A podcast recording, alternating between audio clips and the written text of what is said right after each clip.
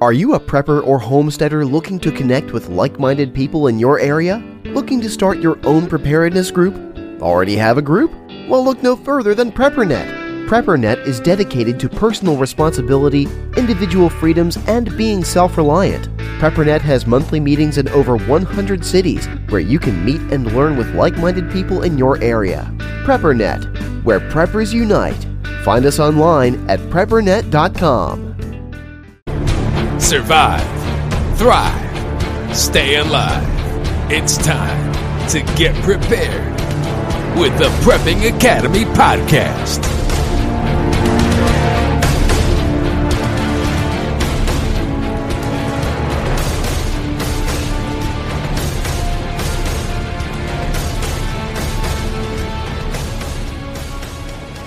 Hey, welcome to the Prepping Academy. I am Forrest. We have Miranda and we have Kyle in the house tonight. And we're going to be talking all things medical and why medical training and equipment is so important. But first, let's see how Miranda's doing. And she got took some, some time off. Miranda, how are you doing today? I'm doing pretty good. Just trying to get back in the swing of working after being on vacation. And um, did you do any, any prepping this week? Uh, just been working on the garden, catching up on uh, pulling some weeds while I've been gone. Awesome, awesome. And then we got Kyle, which he works in his yard like every day of his life and pampers his chickens. Kyle, how you doing? I'm doing pretty good, man. Yeah, I do pamper my chickens, but you know what? They are very special to me. So if I had to choose between them, I would choose them. Nice, nice. That's um, well. When I sometimes when we've Well, we don't really ever FaceTime, but every now and then you'll take a, sh- a photo of a chicken on your shoulder, and that's um that's going a little too far, don't you think? I mean, you know, it's bonding. They provide mm-hmm. me with breakfast every day, so I figured the least I can do is give them a ride every once in a while. Yeah. Well, Miranda, you, you have ducks, if I remember. Um, do do yes. you let them to sit on your shoulder? I wish they would, but no, they, they run from me. I uh, I end up catching one and putting a leash on it, thinking I could walk it through my garden to eat bugs, and that did not work out. It looked cute, but it did not work out. Yeah, I tried that with my rabbit, and that was I, I think my rabbit almost died just trying to kick out of that and get away from me. It didn't work good um, at all. So I put him in a little cage, a pen in the yard. He loved it, but he does not like a leash around his neck. So we definitely do a uh, a podcast just on rabbits and chickens and ducks here in the near future. Yeah, if we put them in a cage, who would win? Uh, I'm going to say my chickens. Probably the chickens. Just because of their claws, I guess? Um, no, they, they're actually pretty aggressive. So the breed that I have will it, – it's known for not being friendly to uh, newer animals being introduced. Um, especially other chickens, but they will they will definitely peck something to death. Wow, a, a duck. Especially if they see red. R- really? They don't like red? No, yeah, they'll they sit there not. If you have like a sore. They'll pick up the the red sore on another chicken or duck or rabbit. Ah. Yep, that's... even one of my little uh, two week old ones got a got a little taste of blood the other night trying to go after me. Dang. My rabbits would just sit in the corner and I don't know. Uh, yeah, they wouldn't do anything. The sad, the sad thing is, is now knowing that, that that baby chick got a taste of my blood, I, I ordered four hens, but since it's going to get that testosterone, it's it's obviously going to be a rooster now. mm. You at least act like one. I got you. I'm with you. So um, I want to let everybody know that you can find our website at prepping academy dot com, and you can, you know, connect. You can send us a message there. We'll respond, and it, and you can also, you know, rate us on iTunes. And if it's not a five, don't rate us. Don't waste your time. We want five. We love fives. So fives are great. And subscribe, share it with your family, friends, and even people you hate. And you could, they might become your frenemy. So all things medical, and so one of us here is somewhat in the medical field, and Um, Miranda, I'm sure you have some words about things we're going to say tonight. Yes, we got to get that disclaimer out there first that we are not licensed medical doctors, that anything you hear tonight, we encourage you to go and do your own research, make your own decisions, that what we're discussing is either things that we personally do or have read that has been published by medical doctors, professionals. So we're not doctors, we're not nurses, we're not E M T, we're none of that. But you know what? We can pretend to be. Right? Yeah. I, I don't think I would trust you to be a doctor. Like, I don't even know that I'd really trust you to, like, put a Band-Aid on, but... Scalpel. I mean... Come on. I'll be I'll operate on you, Kyle. I could save your life, Ooh. man. Or would you rather no, die? I'd rather die. So if you need it I mouth to like mouth... You were, you... if, I, if I got shot in the left leg, I feel like you'd amputate my right. Oh, yeah. Well, you, there's mistakes that are made. There are mistakes that are made, but what what if I was dying and I needed C P R, Kyle? What would you do? I would run as fast as I could to find someone to give that to you. Nice. That's that's that's comforting. That's that's why you're not in my group. Yeah. You know, and, and just going back on that, you were saying about, you know, uh, doctors, that we are not doctors, but just remember that, you know, do your own research, even whenever it comes down to the, uh, the everyday life, not the shit hitting the fan. Um, your doctor is practicing. So keep that in mind whenever you're going for, you know, routine checkups, testing. Always ask for a second or sometimes even a third opinion. They're practicing. Yeah. What, what, does that, what does that mean, practicing? That means that they're just experimenting on us? They are not experimenting, but it's basically like if you were going to be arrested by a cop, would you rather be the first arrest or would you rather be number two hundred fifty? Well, I don't want to be arrested at all, but I guess the two hundred fifty. Yeah, because, you know, number the first time is going to be a little scary. They might accidentally pull their gun or, or you know, pull their taser and tase you. And well, Kyle, you, you know was, a lot about this. No. No. Yeah, you do. I, I've never been pulled over. Yeah. I'd be like, excuse me, officer, how many arrests have you made? Yes. Yeah, before we go any further, can I see your your your wall or whatever you call it, your your credentials on your, your arrest? Okay, yeah. Yeah. So so we're not like, medical experts. Have... Go ahead. I was going to say, if you don't have at least fifty, I, I can't step out of the vehicle. Yeah, yeah. So we're not medical experts, but we do know a lot about medical because we've done training. We own the tools. We, I mean, as preppers, we feel like it's a requirement to have the right equipment, the tools that we need, even if it's Band-Aids, and have some basic training knowledge as well. That's just... That's just not even preppers. That's just being a good citizen and a good parent and a good brother or sister or son, where you can help family members or people you love or even people you hate. Because I know that Kyle would help me. I do know that. He would. He says different, but I know he would.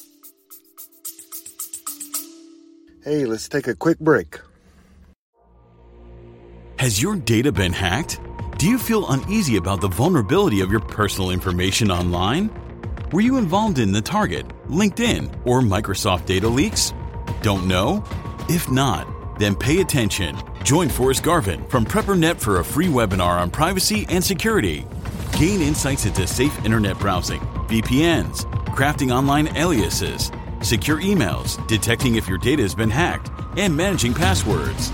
Secure your spot today for this webinar on privacy and security. It's free. This webinar delves into comprehensive strategies for bolstering your online privacy. We've got you covered, from fortifying your passwords to shielding your financial information and mastering state-of-the-art encryption techniques. We're offering two convenient dates to suit your schedule.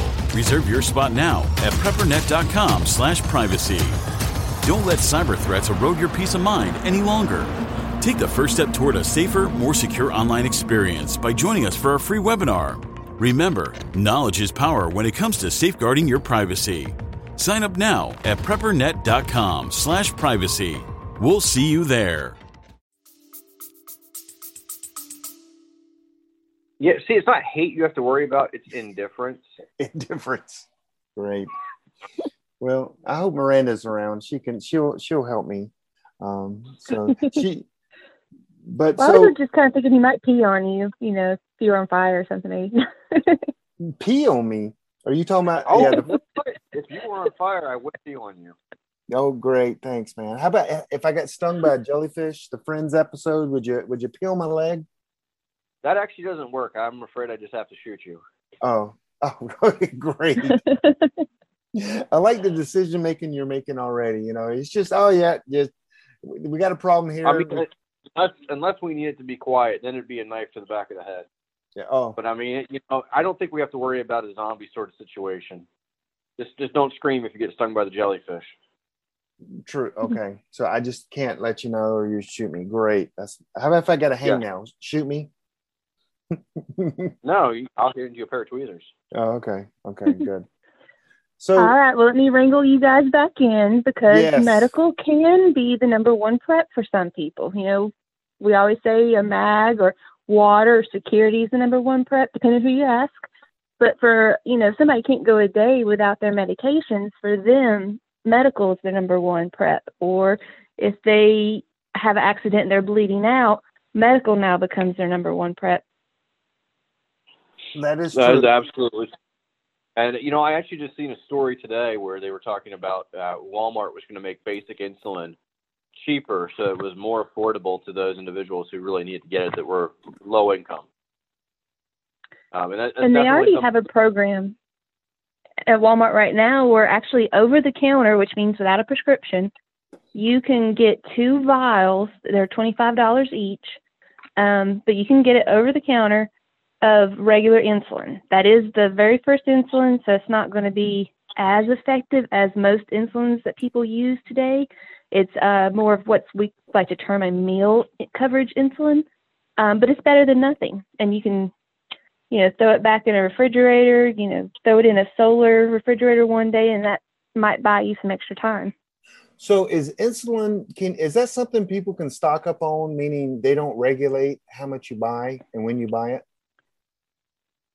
That is the only case I've heard of being able to buy insulin without a prescription. And most insulin nowadays are more advanced and more expensive. An insulin pen can cost about three hundred dollars. Dang. And Ooh. So unless you have that money out of pocket, a doctor's not really able to write you an extra one of those. And you have to keep them in the refrigerator. Once you take it out of the refrigerator and start using it, it's only good for about thirty days. Textbook. I'm sure there's people out there that, you know, use it longer than that, trying to get it to, to last longer or not waste it. Um, but it does supposedly lose its potency. So why, and I don't know, I don't know the, the answer to this. And I, why do they make insulin where it doesn't have to be refrigerated? I mean, could they make it in a powder that where you can then um, put it in a liquid form and then I, I don't know. I, I don't know anything about what I'm talking about. That would be great. That way it would be a prolonged shelf life because unfortunately, in a, and I hate to say this, but unfortunately in a, a grid down situation, even if you have lots of insulin stored back in a solar refrigerator that's going to stay a constant temperature and going to last forever, eventually that insulin will run out. Which would make sense if they had some kind of powder form where you could make your own or something where it can stay in a in a in a state where it doesn't need to be refrigerated. I, I don't know. I don't know the science, but that sounds good, doesn't it? Yeah. It sounds like something. Maybe you could uh, maybe you could make that in a uh, sun oven. Yeah, I just well, I just need some um, some. What do you call people that they volunteer? Yeah, volunteers. That we can try that out. Could you dehydrate insulin? That's that's in a sense a question. So anyway, so so let me ask you guys, talking about the medical stuff, what are you probably most scared of encountering in a grid down scenario whenever it comes to medical emergencies? Like, what do you feel like is the most common thing that you're going to come across, but the most scary? Um, Miranda, you go first. My mind, I can't pinpoint it on one thing, but mine would just kind of go to things that you have to have a surgeon for. If if you have a major heart attack, you need a heart stent, um, or you might need a coronary artery bypass grafts where they, uh, you know, and that's an extensive surgery. Um, you know, gunshot wounds sometimes, you know, can require, you know, extensive surgery. Thing, I just kind of go to things like that where, you know, nowadays something happens, we could rush you to the hospital and save you, but in a grid down situation without a true operating room, we, we won't be able to save the person. Yeah, I, I think. I well, think I don't. I don't get the answer. You, you will in a second. Wait your turn. Okay. I think that's kind of the uh, the general point that I'm kind of going for here is there's going to be a lot of difficult calls for people.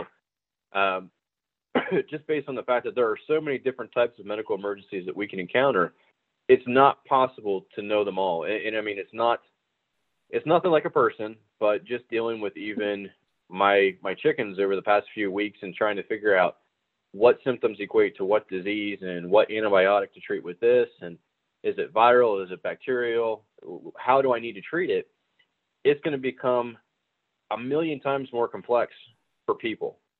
Um, so it's really important to have some sort of basic medical training, but then also have the, the mindset to know that you're going to face those situations and you want to have some good resources, preferably, you know, some good books with some illustrations, because YouTube, YouTube might not be something that's going to be there for you. Right. Now you can answer. Yeah. So I was going to say kind of the same lines as what you were saying is when, I, when a grid down happens, I think we're a little bit more riskier with our food and our water, which we shouldn't be.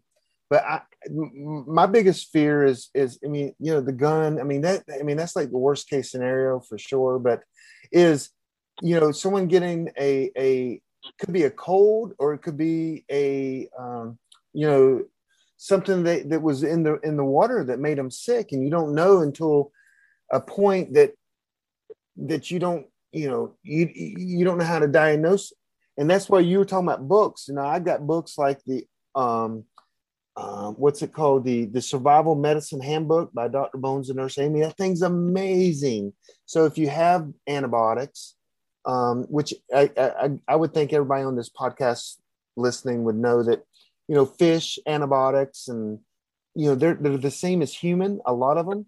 And the book helps you with, you know, you know, diagnosing the, the issue and then how much the antibiotics you should take and for how long. Now, again, we're not doctors, but these are doctors and a nurse that kind of writes this information that kind of helps you, and having, having the, the, the antibiotics and, but not more than just having the antibiotics, you got to have, know how to use them as well. And that's what some of the books can be helpful for.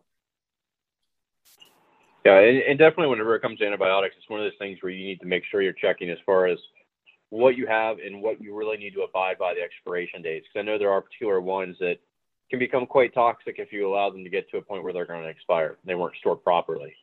Right.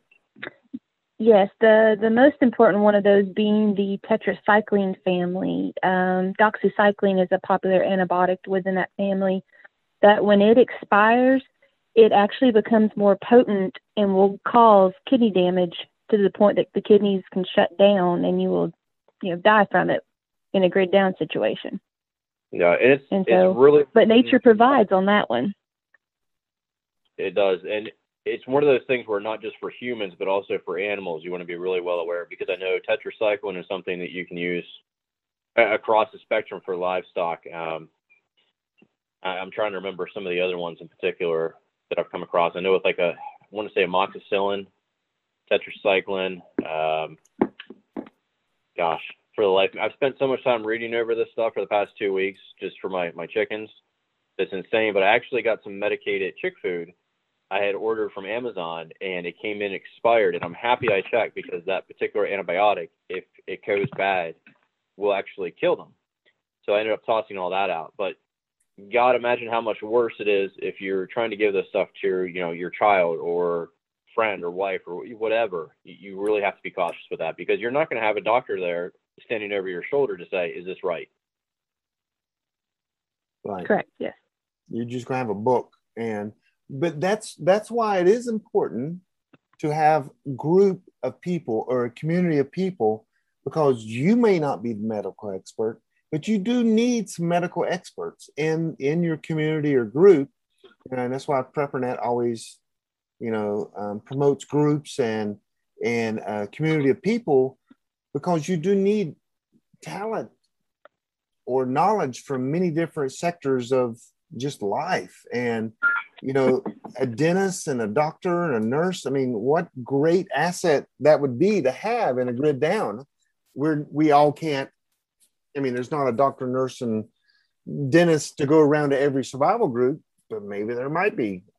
I wouldn't say go kidnap them, but, but that would be very bad. But having them, or at least having some of that knowledge in your in your in your friend group, would be pretty awesome. Yeah, for sure. And I, I think you, you touched on it briefly, but medical emergencies that we'll come across, you know, they can be across the board. It can be something with your vision. It can be your hearing. Um, hearing damage is actually probably going to be a major thing for people, because if there's ever truly a crap hit in the fan sort of scenario, a lot of people are not going to be paying attention to muzzle awareness. You're going to have a bunch of amateurs out there blowing out each other's eardrums. Um, dental stuff, uh, you know, if you're stressed out about what's going on in the world around you, you're eating God only knows what, you're not taking care of yourself the way you should be, people dealing with depression, the next thing you're going to have is a huge amount of dental issues. Um, I don't know about you guys, but I've never had to have a root canal. I would not want to try and have a root canal, because that is not going to happen in a grid down. You're going to have to have that tooth pulled, and you're going to have to have it done without being knocked out. Kyle, I can we give you get a root knocked canal. Out, but I, yeah, I, I, Kyle, I can give you a root canal. That would be that would be pleasure. I would, I, I it'd be my yeah. pleasure. well, well, lucky for you, I don't have to worry about that, because dental is my specialty. Okay, okay, good. So um, some of the and, items. Go ahead, Miranda. I was just going to say, one thing that um, me and my husband do is we actually get our teeth cleaned every three months. That way, you know, something does happen. We've had a recent tooth cleaning and had our check teeth, our teeth checked. And if there was something, it, you know, it would have gotten taken care of immediately.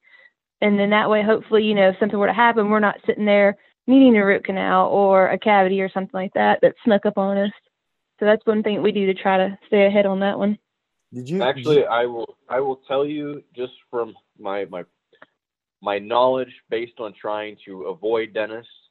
Um, probably not what you want to do. You want to probably step that back to at least six months, if not just go back to a year, because every time you're going in for a cleaning, you're actually scraping away healthy enamel. Uh, so you're actually, put, yep, you're actually going to be putting small micro scratches inside the tooth, which is actually going to make it more capable of getting caries.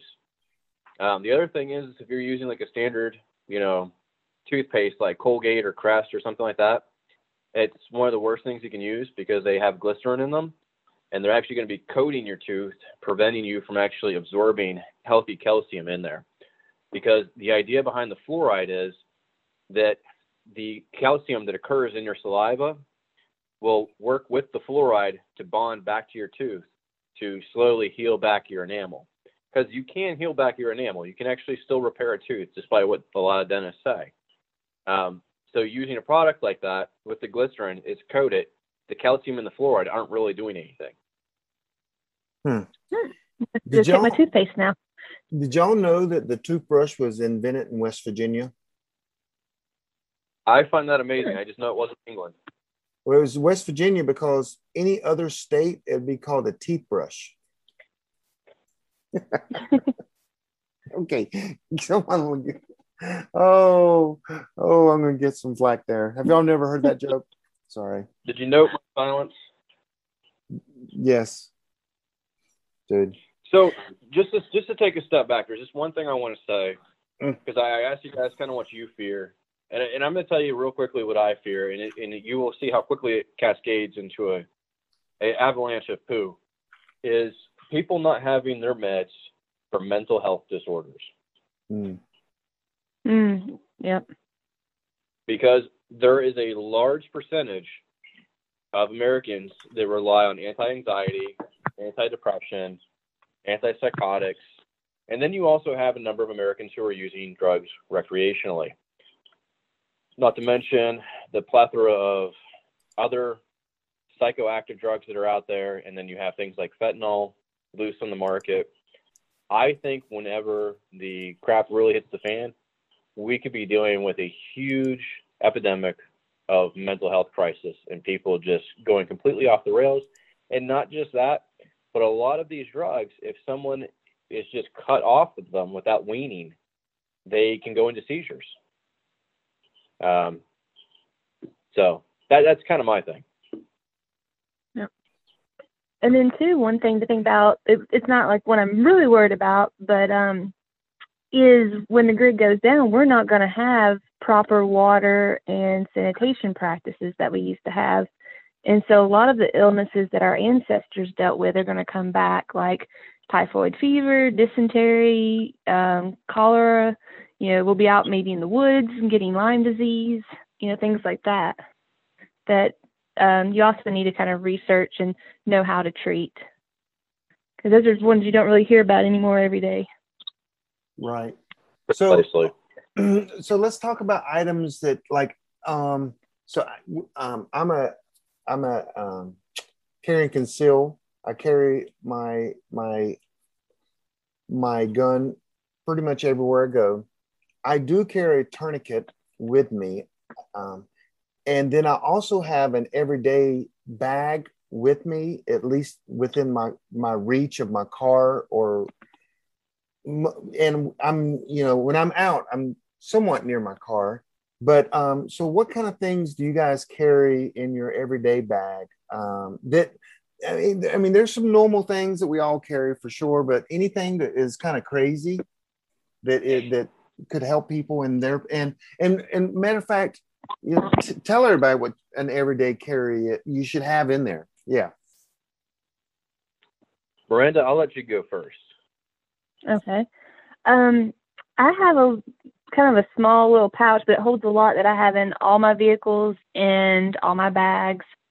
And it, it basically has a little of everything because I want to always be prepared. But I have like a tourniquet, chest steel, um, C-locks in it for bleeding, gauze. I, I prefer the abdominal pads over the, uh, the little small gauze pads.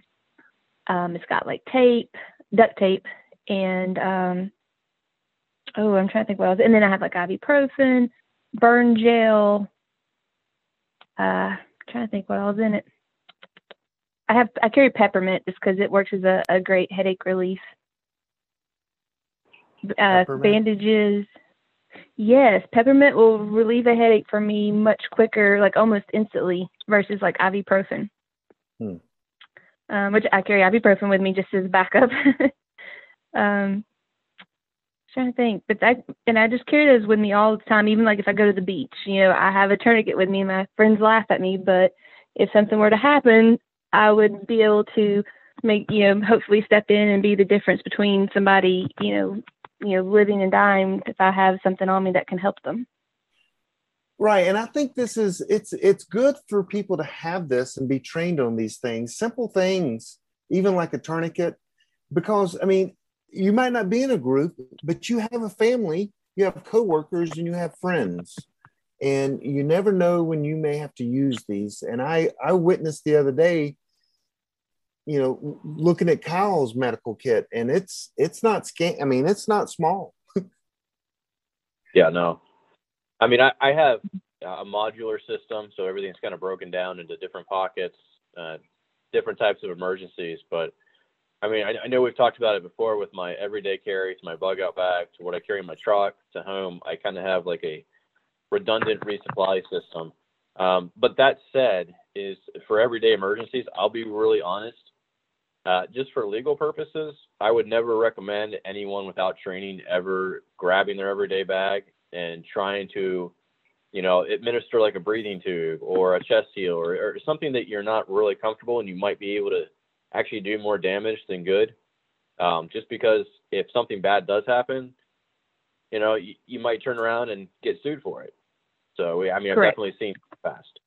Yes, that, I, I agree with that. But th- there are some laws to protect us in common knowledge care, though. Uh, uh, Miranda, you may know a lot the more Good about Samaritan this. Act. Yeah, so tell us about that, because you're probably a lawyer, too. We just don't know it. the uh, the Good Samaritan Act would kind of protects against, like, you know, somebody fell over and you start doing C P R, but maybe they didn't really need C P R. You, you're protected under that. Now, I still wouldn't be trying to, like, you know, give them a tracheotomy where you cut a hole in their neck and shove a pin in. You know, definitely don't do that. Um, you're not covered under that. Um, but it's just very basic stuff that they would expect, or not expect, but if somebody on the street knew it and did it, and they would just fall under the Good Samaritan even if they caused minor damage. But it right. has to be something basic. Right. But if it was my family um, member, I would do anything I can to save them. Or yeah, because I would hope they wouldn't sue you. Right. And if it's in a grid down, my community or my group, if something happens, I would definitely probably try to get second opinions, but do everything I could that of my knowledge extended from, you know, like a phone call from, you know, getting help. If there was no help, I would do everything I could of the knowledge that I have, or at least try to find someone around me that had the knowledge to do things. Mm-hmm. I wouldn't even know how to do a trach. Actually, I, I do have the pins, the pressure, the pressure relieving pins or whatever. I wouldn't even, I, I, I do know how to administer them, but I, I, I probably would never do it. You know what I'm talking about, Miranda? Yes, and I would only ever do that in a grid down situation right. where help's not coming. Yes, absolutely. Now, putting a tourniquet around Kyle's neck, I'll do that anytime. I was just going to say, if you get shot in the leg, I'd be happy to stab you in the chest with one of those. It might be the uh, the major pain effect, you know, distract with a different pain. Oh, yeah, my leg didn't leg didn't hurt anymore. So, um, so Kyle, you carry one in your you you carry one. You have one in your in your vehicle, which I have one in my vehicle, and because yeah. of my vehicle, and I know Miranda, you, I my one of my big vehicles is almost like an E M T bag, um, minus some of, minus some. some of the bigger things that I wouldn't be trained to do, but it is a pretty well packed bag. And is that what you have, Kyle, or do you have more of just a glorified first aid kit? No, it's, there's definitely some good medical equipment in there. And, you okay. know, part of it is, is kind of the hope that uh, eventually I'll find someone it, to be in my group who actually has some really good medical training so that they can then use that. Um, just in case they don't already have their own, but the redundancy definitely does not hurt. And, and but I, I, think I think I've told you before, if it really comes down to it, I am either going to cauterize something or spray medical glue on it and wish you the best. Great. Thanks, man. Staples are a good alternative also. A lot of people take all the suture classes and this and that, and if anybody's ever watched somebody actually suture, it, it's almost like an art how the, the surgeons mm-hmm. do it, and I couldn't even imagine trying to suture myself. Um, so I bought uh, staplers. Yep. I feel like I could uh, push through the pain of stapling myself, and then um, it's actually kind of uh, painless to remove them, I've been told.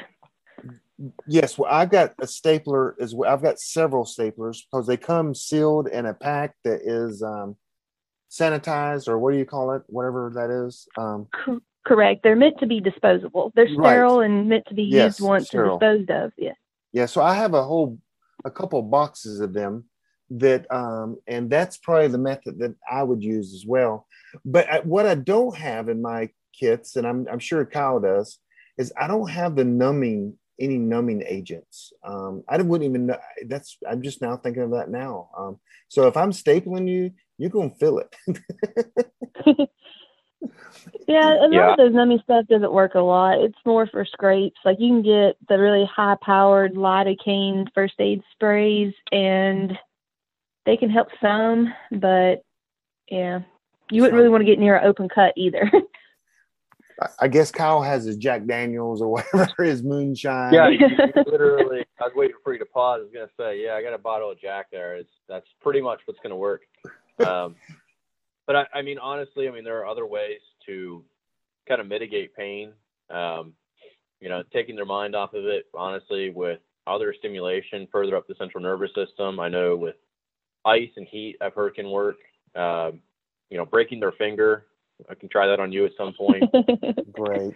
Uh, but I mean, honestly, there, whenever it comes to having pain-free operations or procedures, whether it be, you know, on, on your body, internally, dental, whatever, you're, you're really not going to have that option. I mean, I know that there are some things that people can make, and I'm, I'm not going to go into that because I know a little bit about some of this stuff, but uh, w- we'll just say that I would not recommend anyone try to make anything that would make someone pass out, because certain ones of those um, can cause permanent liver damage and death. So you don't want to do that. And chances of finding someone who can put you under to do a procedure are going to be pretty slim. Hmm. Mm-hmm. Yes. Mm-hmm. So we all carry a Which kit is a good... in a car. And um, go ahead, Miranda. I was going to tag on to that about, you know, you know, and I guess an advanced version of this would be to learn different herbal medications, because most of our pharmaceuticals were plant derived, and they figured out a synthetic way to to then make them in a lab. So if you can kind of learn what plants to to look for, and maybe then plant them in your, you know, transplant them to your yard, you can grow your own medicinal garden to make your own tinctures and salves with. Yeah. So how much time should should someone learn? Um, like, I, I know there's there's all kinds of herbs that can, I mean, that you can take to replace most of your medicines, but essentials, herbs, um, good eating. I mean, there there are, um, how much time should someone, because that's a whole, I mean, you could go and get lost in that world and never do anything prepping. So how much should time should people spend in that arena? I mean, I mean in, all, in all honesty, it's one of those things where people should know what they're personally dealing with and what family members are dealing with, and focus on those particular things, in my opinion. And you don't need to sit down and try to learn everything. You need to learn those specifics, and then hopefully you can branch out later on as it's necessary, and have some good books on making natural medicines, making salves, tinctures, um, things of that nature. And for as long as I've been into that sort of thing, I'll be honest, it's not a cure-all. A lot of that stuff takes longer to get into your system to really feel an effect. And I've heard people say, you know, hey, like wild lettuce. Wild lettuce is a, a great painkiller. Um, Not really, honestly. There, there's a reason that we have things like ibuprofen, Aleve, and stuff like that. It does, you know, kick in a lot quicker. Um, and if people are looking for things like, you know, more powerful painkillers, all the studies are out there say that ibuprofen pretty much does just as good a job as any of the major painkillers that are out there. Correct. There's actually a study that has been going on where they are looking at combining, where you would take ibuprofen and then wait like two hours and then take a dose of Tylenol and then wait the respected um, hour duration for each one and then take them again. But you would be basically kind of alternating between the two, and that it was supposed to be um, as effective as taking morphine without the side effects of morphine. What? Correct. Yeah, ibuprofen is actually processed through your kidneys, um, whereas Tylenol is actually processed through your liver. So yep. backing the two of them up is a good way to kind of knock out whatever assortment of types of pains you're having. Yep. So what? Okay, so we got our kit. I mean, so I'll just tell everyone listening that you can get, um, you can buy kits already put together. We know that um, Doctor Bones and Nurse Amy on doom and bloom dot net or dot com, they have some Also, um, Skinny Medic. Um, and what's his um, website, Miranda? Medical Gear Outfitters. Medical Gear Outfitters. Filter, fil- filters. They, he has some. I would warn people about buying them on uh, Amazon, just because, I mean, people, they buy the cheapest stuff from from China. Not that things from China are bad, but a lot of things from China are bad when it comes to medical. And you, they put it in this bag and they sell it for half the price that that Skinny Medic and Doctor Bones um, sell it for, and that's because the stuff is cheap. You don't want to, you don't want to use a tourniquet for made in China. I've seen time and time and time again that they break, and and not, you know, and just practice applications where we're learning how to do, um, you know, tourniquets, they break, and you don't want one of them. You, you don't want to risk someone's life by using something cheap like that. So buy the good stuff. I mean, just know that your life may depend on it. That's the things that you're carrying, because um, a lot of policemen, they'll carry two, three, four tourniquets on them. Um, and the reason why, two, two of them are for themselves. So if they get shot or something, their partner, or they can put it on themselves. Um, and then the other ones are maybe for someone else. But just because you see someone carrying a tourniquet, don't think that's for you. That's probably for them. If if they don't need it, mm-hmm. then they would use it. But buy the good stuff. Would you guys agree with that? Yes, I've seen uh, and heard stories of Skinny Medic uh, easily identifying fake tourniquets, um, and that's one reason I kind of just try to stick to ordering from him or North American Rescue, um, just because I know he can easily spot a fake, and if he were to by chance somehow get one, that he would immediately know that it was a fake. So. Yes. And, and I hear Kyle's chickens. He must be talking to him. He's a chick, chicken. They're, get, they're getting a little. I'm keeping them up too late. But uh, mm. no, I honestly just save all the cheap stuff for you. you I actually save? have a bag that just says Forrest. Oh, so so if I need it, great.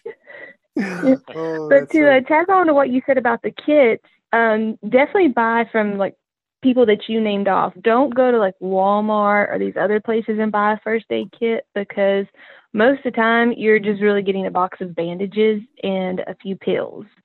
And you could make that yourself so much cheaper with things that you would actually really need. I mean, you know, the, I think the cheapest first aid kit you can get at stores like twenty bucks. Well, you can go to the Dollar Tree and put together your own first aid kit for a lot cheaper with a lot better things in it and more useful things.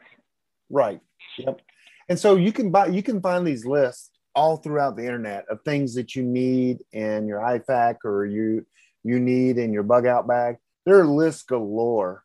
So, um, so, so we're not going to go through the whole list, but just know that, um, for your, for your, for sake of your loved ones and yourself and your friends, maybe you should consider um, carrying one. So I do have another question. Do either one of you carry like a, uh, like a one on your, on your person at all times? Like I have an ankle one that I have, has a tourniquet and a chest seal, all that, the kind of the, the basic trauma, but I just cannot get in the habit of wearing that all the time. I honestly do not. I, I keep stuff in my vehicle. Um, The way I look at it, I mean, if I need a tourniquet, worst case scenario, I have a belt. I always wear a belt. Well, can you, sometimes yeah. you can't get a belt tight enough though, Kyle, but, um, but, may, but that's what I'll use around your neck. I mean, around, if you ever get shot, go ahead, go ahead. Um, Miranda. Oh, I was just laughing to you guys. Oh yeah. But I'm I'm the same boat as Kyle. I need to carry one, but I don't. I actually bought the, the ankle carrier from Skinny Medic at Heritage Life Skills recently, and I haven't put it on yet just because it's, you know, it's getting into summer season. Right. But um yeah, that looks odd but, when you're wearing shorts. Yeah. Yep. So um and um what what else do we need to cover in the medical area here? Oh, training. How about some training? So I've been to North American Rescue in Las Vegas and and and been through their entire trauma training. I've done a wilderness training. Um, I've done two classes in wilderness. One was wilderness one, one was wilderness two. I've done Skinny Medics training. I want to do Doctor Bones and Nurse Amy. And as soon as they start their classes back up, I will, I will definitely take one of theirs because I just want to go see them. They're good friends. And, um, but th- so I've been to, oh, and I've done Stop the Bleed. I've done, been to first aid. Uh, I've, so I've done a lot of training. It doesn't make me an expert. It just means I've gone through some training. It's hard to practice some of these things, but what's some training or ways that we can learn? I mean, how do you learn, Kyle? I mean, because you're you're not in the medical industry. You, what, YouTube videos and practice on your child? Yeah, I mean, you know, mostly I will uh, just kind of look at videos depending on what I'm I'm curious about. I mean, I, I retain a lot of knowledge just based on things I've been through, uh, friends, family, um, pets, stuff like that. Like, I mean, I, I honestly think the biggest thing that people don't really understand about a, a medical emergency, and it comes down to, Miranda will probably be able to say this, is honestly going to be the mindset of not panicking.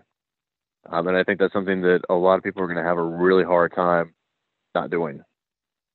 Um, I would that, agree, I mean, that, that's, and that's kind of my, my piece. It, it it does, for sure. And I'm not saying anyone shouldn't get training, but there are a lot of individuals who even with training will panic. Right. That adrenaline's going to spike, vision's going to narrow. They're going to forget everything that they were supposed to do, because training in a controlled environment versus actually going through something, very different cases. And, and I mean, like, Forrest, you're a great guy. If I need a chest seal put on, I I don't know how well you're going to be able to execute that. You know what I mean? Well, dude, I've been trained, and, man. I can do you, that. You, you, you I've got the that. mindset. I've got the mindset. So let me tell you the training I went through at North American Rescue. The last day, mm-hmm. we're at the we're at the door, and we got a team of like five people getting ready to rush in with li- with live victims with um with. That have been with makeup and like Hollywood style. If their bone's sticking out, you're looking at their leg with a bone sticking out with blood all over them, or, you know, or a, a gunshot wound. I mean, it's, they really did the, the works with the makeup. And and so we were ready for that. And we're, we're going as a team, we're, we're psyched. And as soon as they opened the door, they threw some flashbangs, some smaller ones, and there were strobe lights, and it was smoky, smoke going everywhere inside this building. And we had to go in there and find them. And they literally had someone following each person as we're evaluating people. And I, I got to a guy that needed a chest seal. He actually had, his chest was literally bleeding from his chest, and his clothes were wet, and there was a puddle of blood. And I had to assess him. And I had a guy monitoring me to make sure that um, that I was do- that I did it right. And, you know, the first time it really scared the crap out of a few people, but we got, I mean, but we passed. I mean, I passed, and and I, I and I and I have military training as well, so I think I could do that pretty easily on you. The the scary pretty thing easily. is, I mean, I could do it easily. The scary thing is if it's my if it's a family member. That is where yeah. things would get a little bit dicey. And you said yeah. that that sounds like awesome training, and to help with kind of preventing freezing or anxiety is to keep taking that training. Don't just go once and think that, oh, you're good right. to go. Keep going back for it. Yeah, that costs too much money to do that. Maybe Kyle and I, in, in, our front, in my front yard, we'll get some firecrackers and some ketchup. and, we, and, we, and we can practice. Well, the great that's, thing that's about like Heritage Life Skills and Prepper Camp is most a lot of these classes are there where you can go in and, you know, do some of these things hands on. Yeah, I, and I think that's kind of what I was trying to drive home there with what I was saying is uh, dynamic training is going to be the most important, and just being able to kind of build the mindset, because not everyone has it. But there again, that does become the problem, is the expense of something like that. Yeah. Yeah. It's not And cheap. Not everyone's going to be able to travel out to Vegas. True. So in, in, in PrepperNet, we do have training, you know, that goes on in over one hundred cities, well, close to one hundred cities every month. And, you know, some months it is medical. Um, and I know in Charlotte, we've got medical, I think it's coming up this week, next week is medical. Um, I could be mistaken. And I know that in, I mean, we all, and so getting training and, and just, after you're, you're, once you get the knowledge, just doing it over and over and practicing or seeing it, it, it becomes, you know, second nature, supposed to. So, Miranda, outside of some of your training, have you been to like Skinny Medics or Doctor Bones or, or Stop the Bleed classes for training? I've attended them through bigger events such as Prepper Camp and Heritage Life Skills and, um, PrepperNet Bug Out Camp. I actually took a class on labor and delivery because I just, you know, kind of threw that out the window. So I took that and got a refresher, but I'm still going to panic if I ever have to deliver a baby. That would be. Um, but it did. De- it definitely made me feel more confident, though, that maybe I could uh, at least kind of maybe remember what to do, the steps. Yeah, that would be awful to have to deliver a baby in a grid down. Yeah, that would be. Yeah, so that's why whenever the crap hits the fan, no sex. Yeah, yeah, no sex. Well, Kyle, if you ever have a baby, though, I'm there for you. I have to stock up on uh, birth control. Yeah, no sex. That's that's yeah, that's that's advice from Kyle. Awesome. Mm. So, um, well, um, any any other things that we haven't covered, Miranda? I know you you're the organized one and has a you have a list and make sure we cover everything. Anything we haven't covered? um, I guess just kind of trying to summarize it with some action points of, you know, taking some baby steps, you know, working on, you know, start building that first aid kit, looking at what medicines in your family. Or sorry, what, what members in your family take medications and trying to get extra of those, going and talking to the doctor, trying to get some, some extra few months. You know, sometimes people just say, oh, you know, there might be a snowstorm or a holiday and I run out of medicine. And can I just get an extra, a three months prescription at a time so that doesn't happen? Um, and then prevention, taking care of ourselves now, making sure that we're preventing injury and sickness and trying to be as healthy as we can so that if the grid does go down, you know, we're not, you know, relying as much on medications as, you know, as less as we can be. Or now, Miranda, can. just just just a quick question. If you had a family member mm-hmm. that r- routinely ate multiple steaks in one sitting, how would you handle that as far as their personal investment health? Just saying like, hey, you know, it's a lot of red meat. Maybe you should, you know, portion a little bit but, better. Maybe maybe throw in some surf and turf, do a little bit of shrimp instead of doing, you know, two like okay. sixteen ounce steaks. But what That's if, a good thing, or you can do scare tactics. Okay. But um, what if this family member, that's the only time he eats it is like once a month. But he, when he sits down and he'll eat just two steaks and just kind of sit, be at peace and just enjoy them. I mean, that's okay. Once a month. No, I think that's probably like once a week sometimes, maybe at least every other week. Mm. Yeah, okay. Sounds like the family member is forced. Oh, th- thanks, Kyle. Um, that's funny. Hey, I do have this question. So, or and su- question and a suggestion.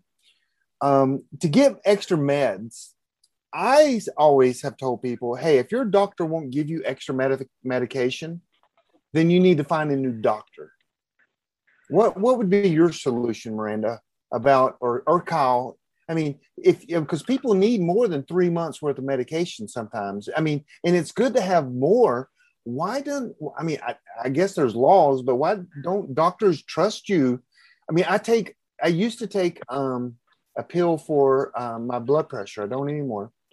But why wouldn't the doctor just give me a year's worth? What I mean, what? How's that going to be harmful? I mean, if I could kill myself with one bottle, what's twelve bottles going to do to me? You know what I mean? So I don't well, understand that. Go ahead. They they cannot write more than thirty days on a controlled substance like pain medicine. Um, and then a lot of it is limited by insurance.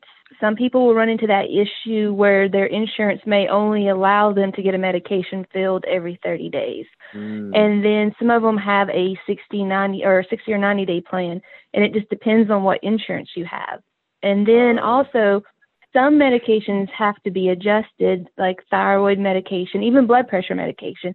You could be taking it one month and it's working great, and then the next month your blood, you changed your diet, so maybe your blood pressures are now low with that medicine, and the doctor wouldn't know it unless they saw you.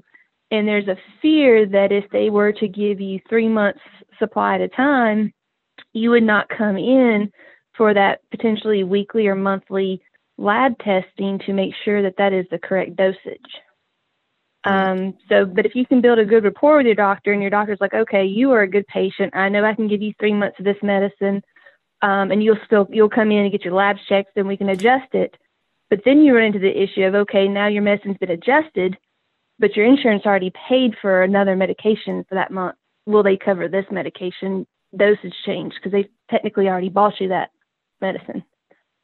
So it's, and then if you have the money, you can pay for it out of pocket, which would negate that insurance issue with getting extra months, or, you know, if your dosage changes, getting more medication on top of what they've already paid for. Okay.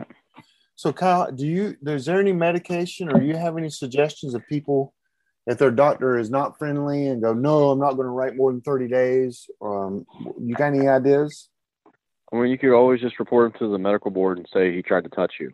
But short of doing that, short of doing that, I'll be honest with you. One of my biggest issues with a lot of preppers, and I've seen this at many, many, many prepper meetings over the years, do not complain about your medication when you are unhealthy. And I'm not, I'm not saying that to be mean, but there is one thing that you, most people forget, that in a grid down scenario will kill you very quickly. And it's because it's been killing you for your entire life. And that is complacency. If you require blood pressure medication or something along those lines, and it's something that comes down to, you know, you need to lose forty-five, fifty pounds. Now is the time to do that. I mean, because you will do it in the future because you won't be eating. But if it's going to detrimentally affect your health, and it is already affecting your health, stop what you're doing, quit messing around, and just for the people that you care about, the people you're prepping for, start being responsible for your own health. Don't worry about going to a doctor. Take action. Just do what you need to do, especially for people out there that are complaining about their knees, their back, et cetera, and they're, they're walking around with twenty, thirty extra pounds, you know. Just just do it, and you won't regret it. I agree with that, but you know there there are some that can't fully control their some of their conditions. But yes, I agree. And there's there's other alternatives. I don't know if getting medications from Canada and England are against the law or not, but I know people do it all the time.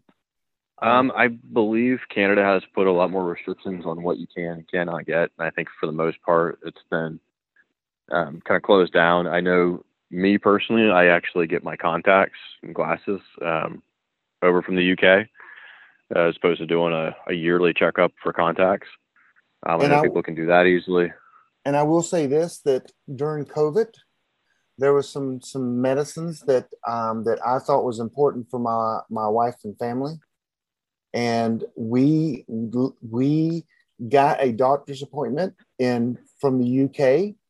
And the doctor prescribed me some medications, and then I got a pharmacist from U K to actually mail me my pres- prescription.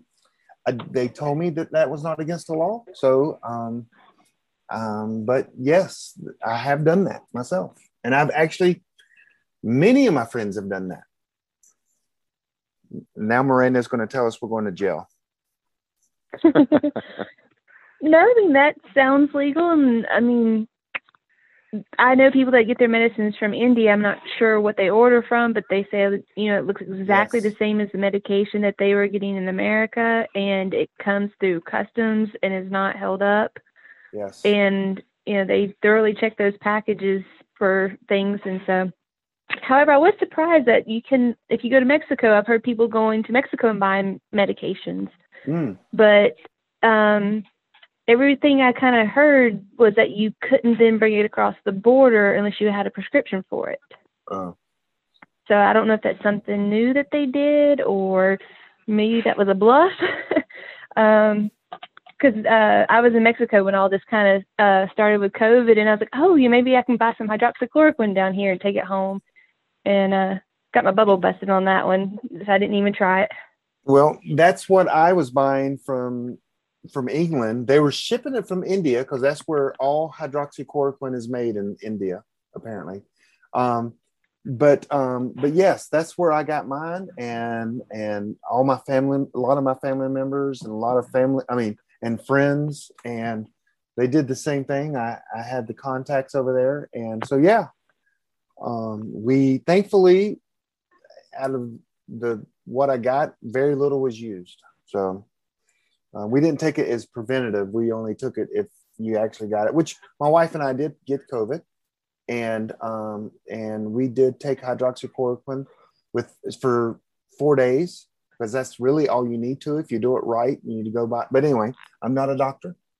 Um, but any any last words there, Kyle, before I put a tourniquet around your neck? I mean, before we end the podcast? No, no. I, I'm I'm just going to stick to my guns whenever it comes to medical. I mean, there's definitely emergency things people need to learn, but the uh, the best thing people can do is start taking their health into their own hands. That's that is absolutely. I agree with that. And you know, I'm you know. I, you know, I'm not, I won't say I'm in good shape. Do you still like train? I, I, I don't train anymore. I, I need to, I need to start working on my cardio is what I need to do. I mean, yeah, I, I typically do. The only reason I'm backing off right now is just uh, pure and simply because I have the chicks down there.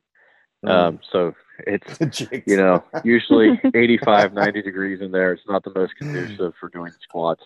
It, it, it, you're so buff, it would just drive your chicks crazy. Is that it?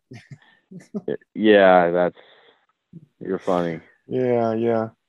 Well, um, the number one rule is cardio.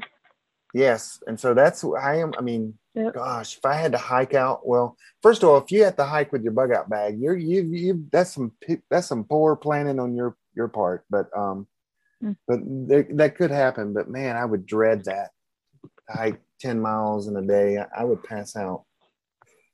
I remember Kyle used to hike with like, didn't you like with your, your um, plates on, you'd go on a walk? No, and hike. No, I used to put a fifty pounds yeah. in my bag. Yeah. Yeah. See, yeah, I, that's, I did, I put fifty pounds of, you know, water, food, and no, I'm kidding. So any, anything that we didn't forget, one last time, check around the house. Miranda, you got the notes, I'm sure. um, just another tack on to the, the prevention is making sure that you have a way to filter water um, in your setup plan and dispose of feces properly to prevent some medical issues that can happen in a grid down situation. Yeah. Um, you know, it all kind of ties in together and links back. Just uh, getting those set up and taken away or taken care of so something happens, you're not getting dysentery or cholera. Yeah, that's a good point. I mean, we've been talking about maybe prescription type drugs, but over the counter, um, you know, for diarrhea, for, um, for I mean, just over the counter drugs, there's a, a lot of different things for upset stomachs, for pain, for um, there's so many ones over the counter that you should keep for sure in your pantry, or not your pantry, your medicine bag.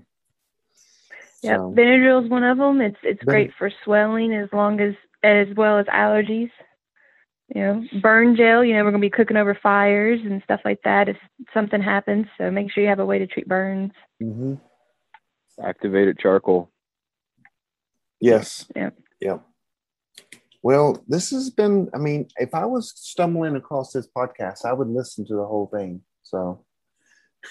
Well, guys, thank you very much. We finally got this thing recorded, and um, well, we got Miranda and Kyle. And who's going to be here? The the next week's podcast is on what? Does anybody know? Trivia question. I do oh. not know. I don't know either. I don't either. I don't either. So we don't know. Join us. It's going to be absolutely wonderful. Probably the best podcast out there for sure. So, hey, join us, um, subscribe, and, and just, and share it with your people in your group and your family members. And um, you can catch us on um, prepping academy dot com. That's prepping academy dot com. And, you know, and we're coming every week to you guys. We hope you enjoy our content. And with that, I'm going to say good night, everyone. And well, not good night. They could be good listening riddance. This morning, in the morning. Good riddance. So anyway, thank you for listening. Thanks for listening to the Prepping Academy podcast. Preppers unite at w w w dot prepping academy dot com.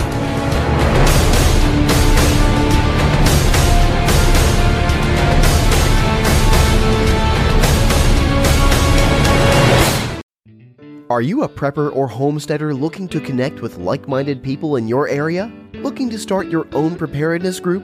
Already have a group? Well, look no further than PrepperNet. PrepperNet is dedicated to personal responsibility, individual freedoms, and being self-reliant. PrepperNet has monthly meetings in over one hundred cities where you can meet and learn with like-minded people in your area. PrepperNet, where preppers unite. Find us online at prepper net dot com.